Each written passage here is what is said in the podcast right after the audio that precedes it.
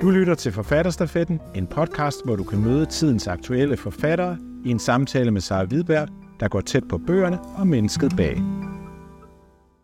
Katrine Marie Gullager, du har jo skrevet i mange genrer. Du har både skrevet noveller og børnebøger, romaner og noget, vi måske ikke kalder autofiktion. Men den her gang, der er du ude med en uh, kort, humoristisk, bitter roman, vil jeg kalde den, om Begitte med TH. Og øh, her først så til, hun er jo en kvinde i 50'erne, men hun står i en, i en slags livskrise. Kan du selv putte lidt ord på, hvad det er, der foregår med Birgitte? Altså, Birgitte med TH er jo egentlig mange historier i en, men den, øh, en af grundhistorierne i den er øh, jo, at Birgittes mor er døds. Og øh, den starter jo der, hvor moren er død, og slutter der, hvor sorgen ikke er helt så... Øh, så vild og utæmmelig, som den er i starten. Mm. Så det er ligesom en af, af grundhistorierne, øh, at hendes mor er død, og simpelthen hun bliver kastet ud i en krise på grund af det. Ja, og det er den, vi følger. Ja. Noget, der så også er med Birgitte, udover at hun, øh, hun selvfølgelig står med den her sorg, som også øh, er ret overvældende i perioder, så er hun jo også folkeskolelærer. Ja. Og øh, det, får du, det får du vist på en meget elegant måde med også at strø to dit livsens citater ind i bogen og, og andre litterære referencer. Øh, men hvorfor skulle hun egentlig være folkeskolelærer? Og fordi jeg synes, det er et vanvittigt interessant arbejde at være folkeskolelærer, og fordi at øh, Begitte med TH jo er et portræt. Og jeg vil gerne have alle sider af hende med. Jeg vil gerne have hendes forhold til hendes mand, og til hendes børn, og hendes søskende, og hendes mor, og hendes far. Og jeg vil også godt have hendes professionelle liv. Og jeg vil også godt have hendes øh, mening om, hvordan det egentlig er at gå ned og strået og føle, at samfundet er kørt helt af sporet. Så jeg vil gerne have, have alle aspekter af hendes liv med. Okay. Øhm, og jeg vil også godt have alle følelser i hendes liv med. Noget af det, uh, Birgitte TH, med TH øh, opponerer lidt imod, det er det der med, at der er nogle følelser, som man helst ikke må have. Man må ikke bære af, vel? Og man må ikke være bitter, og man må ikke være offer. Der er så mange ting, man ikke må. Og Birgitte Mette hun har det bare lidt sådan, altså nu er hun sgu træt af det der lingo, øh, man skal komme videre, og man skal... Ikke, det er ikke lige hende. og hvorfor er det egentlig, at det der vrede for eksempel skal dyses ned? Hvorfor er det, Altså, der er jo mange grunde til, at vi dyser vrede ned. Vi kan jo ikke øh, sådan arbejde øh, sammen, hvis vi bare tillader os selv at gå og være vrede hele tiden. Men samtidig så er det jo også klart, at øh, vrede er en virkelig vigtig følelse, synes jeg, i et menneskeliv, og en god følelse. Fordi øh, for det første er vreden jo nogle gange øh, en forpost, kan man sige, til andre følelser, sorg for eksempel. Men vrede kan jo også være et tegn på, at vi er indineret, at øh, vi føler, at vores øh, grænser bliver overskrevet, og det er jo en virkelig vigtig følelse at kunne mærke i sig selv øh, og kunne reagere på. Ikke nødvendigvis ved at skælde andre ud, men, øh, men ved at kunne sige nej og stå af og, og sige øh, hertil og ikke længere. Er hun sådan lidt en kanariefolie i, i guldminen i virkeligheden? Eller hvad kalder man sådan mine? det ved jeg ikke, men jeg tror faktisk, jeg synes nogle gange, at vi er blevet et lidt bredt øh, samfund på en måde. Eller jeg synes nogle gange, at jeg kigger rundt og tænker, altså vi har det så godt rent materielt i forhold til, til virkelig mange andre lande. Og alligevel så er det som om, at alle føler sig sådan lidt presset, og alle føler sig vrede og utilfredse, og, og hvor kommer den enorme vrede fra? Nogle gange på Facebook eller i aviserne, og, øh, og der tror jeg nogle gange, at det er fordi, man føler sig lidt, lidt afkoblet øh, i forhold til, til virkeligheden og, og i forhold til fællesskabet. Og det er jo også det, Birgitte med TH i virkeligheden taler om. Hun taler om, altså, vi kan jo godt sende øh, alle til psykolog, så man kan lære at ligesom sluge de bitre piller her i livet, men måske kunne vi også nogle gange læne os lidt op af, af fællesskabet. Ja. Skulle vi prøve at høre en lille bid fra romanen, hvor hun er, hun er på skolen? Ja. Øhm, det er sin 155, for at høre, hvordan, hvordan det spiller af. Ja, fordi hun er også meget imod nogle af de ting, der sker på hendes skole. For et par måneder siden hørte jeg en lærer på lærerværelset omtale ADHD-medicin som skolepenge. Jeg fik et chok. Hvad er det egentlig, vi er med til at støtte som lærer? En skole, der er blevet så børnefjendsk, at børnene skal bedøves for at holde det ud. Jeg spørger Søren, om han overhovedet har læst det schema, han gav mig. Alt, hvad der står på det schema, det er sådan en ADHD-schema, hun har fået. Alt, hvad der står på det schema, er jo normalt, siger jeg så. Det er jo normalt, at børn i 3. klasse har krudt i røven og ikke kan koncentrere sig. Det er normalt, at børn i den alder trodser de voksne. Og nok er jeg ikke fagperson, men man kan altså ikke give folk en diagnose ud fra et schema. Jeg skal lige til at fortælle om mine erfaringer med at være søster til en psykiatrisk patient, men i stedet siger jeg, kan vi ikke tage den senere? Da jeg kommer ind i klassen, er alt et stort kaos.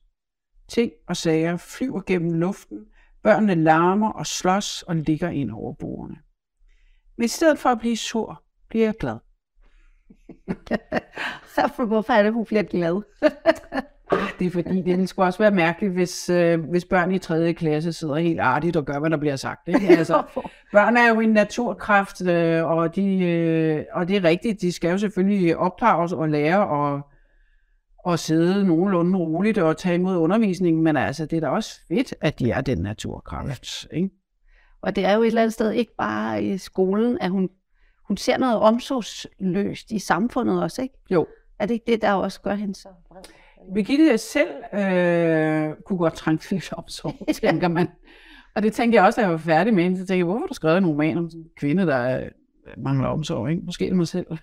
Men jeg synes faktisk, at øh, omsorgen i vores samfund som sådan er meget nedprioriteret. Alle, der yder omsorg, sygeplejersker, øh, lærere, øh, ja, alle mulige, bliver hele tiden nedprioriteret, og deres arbejde bliver ikke værdsat ordentligt, synes jeg. Mm.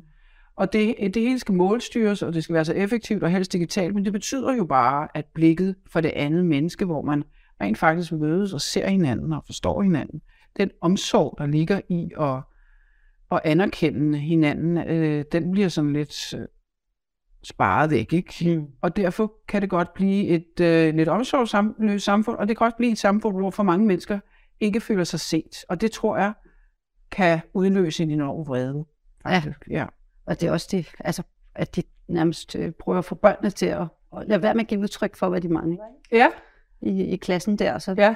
Og det, Og nu er jeg jo ikke fagperson, og det er hun heller ikke. Og, men altså, hun bliver bedt om at udfylde sådan en schema der, ikke? Fordi hvis han så har ADHD, så skal han have en pille, ikke? Altså, det er sgu en mærkelig børnefjendsk måde at, at takle problemer på, synes jeg. ja, og det synes Birgitte også. Det synes hun også. Det er vi fuldstændig enige om. Birgitte. Vi er faktisk enige om mange ting, men dog ikke alt. var ikke alt. Det er ikke en selvbiografi. Nej, det er det ikke. øhm, hun har jo også selv været sådan en omsorgsgiver i mange, mange år. Altså man har sådan en fornemmelse af, at hun lidt er sådan en, åh, oh, jeg tager mig af mor, jeg tager mig af mine børn, jeg tager mig af børnene i skolen. Er hun også ved at være lidt udslidt på omsorg selv? Ja, som sagt, så, så tror jeg godt, hun selv kunne, kunne bruge lidt omsorg. Men altså, hun er jo også, øh, synes jeg, en, øh, altså en øh, beundringsværdig person, fordi hun netop tager ansvar. Altså, mm. der er jo også rigtig mange, øh, der ikke tager ansvar. Og det er jo også det, hun er, øh, er vred over, at der ikke er flere mennesker, der tager ansvar. Ikke? Hun, Ja. ja. er, hun er vred over, at folk tror, at børn bare opdrager sig selv, eller bare selv skaber en orden. Altså, hun er vred over, det, at det ansvar, der ligger i at være forældre eller voksne, ikke altid bliver taget lige seriøst nok, synes hun. Er det også derfor, hun opdrager på folk på gaden? Eller i køen?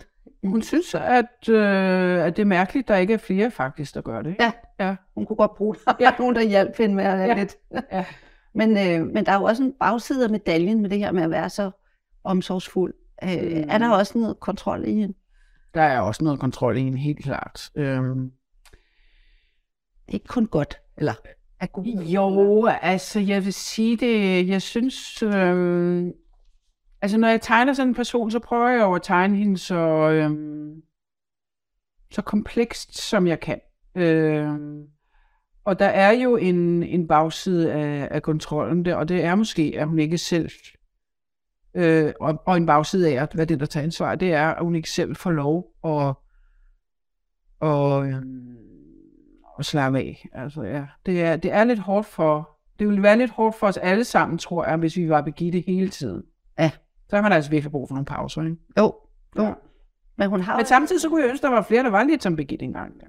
Det kunne man godt ønske sig, men, ja. Men der er også lidt et eller andet sted, det der med, at hun er så omsorgsfuld, så har hun også lidt taget til den blandt andet fra søsteren, ikke? Ja, Hvor altså det er jo netop især i søsteren ser man måske lidt bagsiden af, at mm. øh, af hendes personlighed, fordi den jo også lidt har... Øh, hun har haft lidt travlt med at, at, at holde søsteren ude, ikke? Jo. Ja. Faktisk flere, altså flere episoder, hvor man kan se, at Ja. der er en lidt en bagside af hendes gud. Ja. Eller...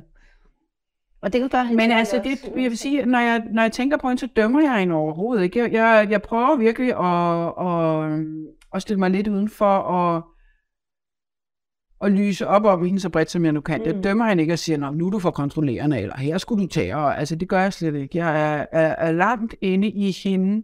Øh, og hvis man skulle placere et ansvar, så skulle man måske placere lidt et ansvar i moren, der har, mm. Har brugt sine børn øh, til, til at få støtte. Men altså, er det så interessant at dømme moren? Det synes jeg egentlig ikke. Altså, jeg, jeg, jeg dømmer ikke rigtig nogen. Jeg, jeg er på dem alle sammen side. Jeg er også på Leas side. Altså, jeg er godt blive forarvet på Leas vegne.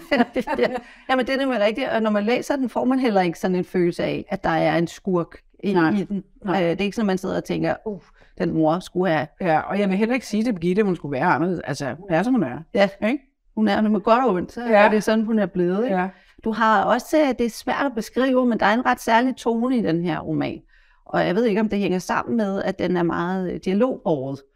Øh, hvordan har du sådan arbejdet med at finde den tone? Jamen, det har været det primære for mig i at, at lave den her historie. Det har været at finde stemmen i Birgitte. Mm. Øh, og det er jo noget med virkelig at høre rigtig godt efter. Altså, fordi Birgitte, hun er jo også sådan en, der vil blive pissesur, hvis man øh, beskrev hende forkert, eller gav hende de forkerte replikker. Ikke? Hun er jo en krævende dame. Oh yes. Øh, så der har jeg været nødt til at øh, tage hjemmefra, kun med hende, sidde helt stille et sted og kun lytte til. Sådan taler du, og sådan taler du ikke. Altså, Ja. så, men det er jo øh, jobbet som forfatter, kan man sige, at, at finde personens stemme. Mm-hmm. Så det, ja. Men det er meget, øh, den er meget stramt komponeret på den måde, bogen, at, at det er, man kommer virkelig til syne i sit ordvalg. Ikke? Jo, men øh, det er fordi, at en roman er jo på en måde et mellemværende mellem mig og læseren, fordi jeg skriver den til læseren. Men før at den er et mellemværende mellem mig og læseren, er det et mellemværende mellem mig og hovedpersonen. Øh, og øh, der var engang en amerikansk forfatter, der blev spurgt, hvorfor skriver du dog sådan nogle lange romaner, der er ingen, der kan holde ud at læse dem. Og der sagde hun, at det er jo fordi, det er en, et mellemværende mellem mig og hovedpersonen. Og hvis hovedpersonen kræver, at den bliver så lang, så bliver den så lang. Så er jeg ligeglad med forlæggeren og læserne. Og sådan er det også lidt med mig og Birgitte. Fordi at øh, den slutter der, hvor hun har fået, sorgen er kommet hen et sted, hvor hun kan begynde at bearbejde den. Øh, så mig og Birgitte skulle ikke fortsætte. Og der, der er nogle læsere, der er lidt skuffet over, den ikke er længere. Men altså, der er det primært mig og, og hovedpersonen, og ikke mig og læseren, kan man sige. Ja. Der er nogle, du ligesom, nu har hun udtjent det, hun skulle, eller Nu har hun det. øh, sagt det, hun gerne vil sige. Ja. Mm. Nu har jeg jo øh, læst flere af dine andre bøger, og jeg sidder og tænker, jeg, jeg læste blandt andet Bjørnen, som ja. jo også handler om en kvinde i en, i en krise, der, at der flygter hen et sted, der vi slet ikke snakket om, men Birgitte, hun isolerer sig jo i sin mors øh, dødsbo, kan man sige, og bor der i, nogle, i de der dage, som romanen omhandler. Og det samme i Bjørnen, hvor hun ligesom tager væk. Er det sådan en eller anden øh, overgangsrite, de skal igennem? Hun skal sidde der i hulen alene? Eller? Ej, det er jo også øh, bøger, hvor de har en, øh, en samtale med sig selv. Øhm, og, øhm, og det, som der har været sjovt ved, ved bøgerne, er jo netop også, at jeg har kunne give dem mikrofonen og sige, nu må du godt sige præcis det, du har lyst til at sige. Du må gerne se verden præcis lige så skønt, som du har lyst til at se verden. Så den frihed, der ligger i, at øh, nu får du lov at tale, uden at det har nogen konsekvenser, Mm. du ved, i din familie eller på din arbejdsplads, eller hvad Ja. folk tænker. Nu får du lov at tale. Øh, det er jo også lidt noget, de gør i en rum, ikke? Jo, jo der, Øh, så på den måde, der kan de rase og hvad de nu de kan få lov at være øh, fuldstændig, som de har lyst til at være i det her rum, Ja. jeg prøver at skabe for dem. Ja. Et andet lighedstræk, jeg synes, der er mellem også det her med, at de står et sted i livet, hvor at der begynder at blive skrællet identitetslag af. ja. At, at hvad er der egentlig tilbage, når jeg ikke er mor eller ja. datter?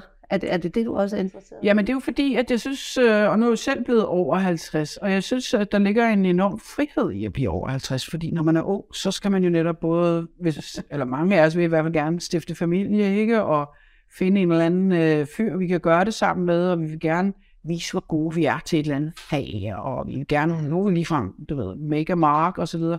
Men når man så bliver over 50, så kommer der en enorm frihed i, at, øh, at man har ligesom underkastet sig de ting, man skulle underkaste sig. Nu er man, nu er man mere fri til at være den, man er. Man kender måske godt sig selv Ja.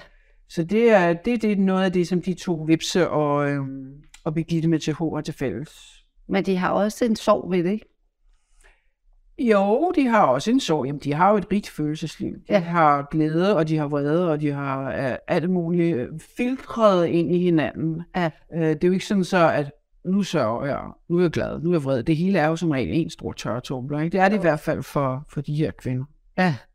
Er det også lidt, tror du, en terapibog for, øh, for kvinder, der står i den her krise? Det ved jeg ikke. Men jeg ved, at, øh, at jeg tænkte, at øh, jeg håber, der er nogen derude, som har lidt TH i sig, ligesom jeg selv har, øh, som vil føle sig lidt mindre ensomme. Mm. Lidt genkendt i, øh, når der er andre end mig. Det er ikke bare mig, der er blevet crazy. Det er faktisk øh, måske ligefrem helt normalt at være lidt TH. Ja, måske flere finder det frem. Måske, øh, måske flere kan, kan finde glæde ved den side af sig selv. Ja. Tusind tak, Katrine. Selv tak. Du har lyttet til Forfatterstafetten, en podcast produceret af Forfatterweb. Find flere samtaler der, hvor du henter dine podcast.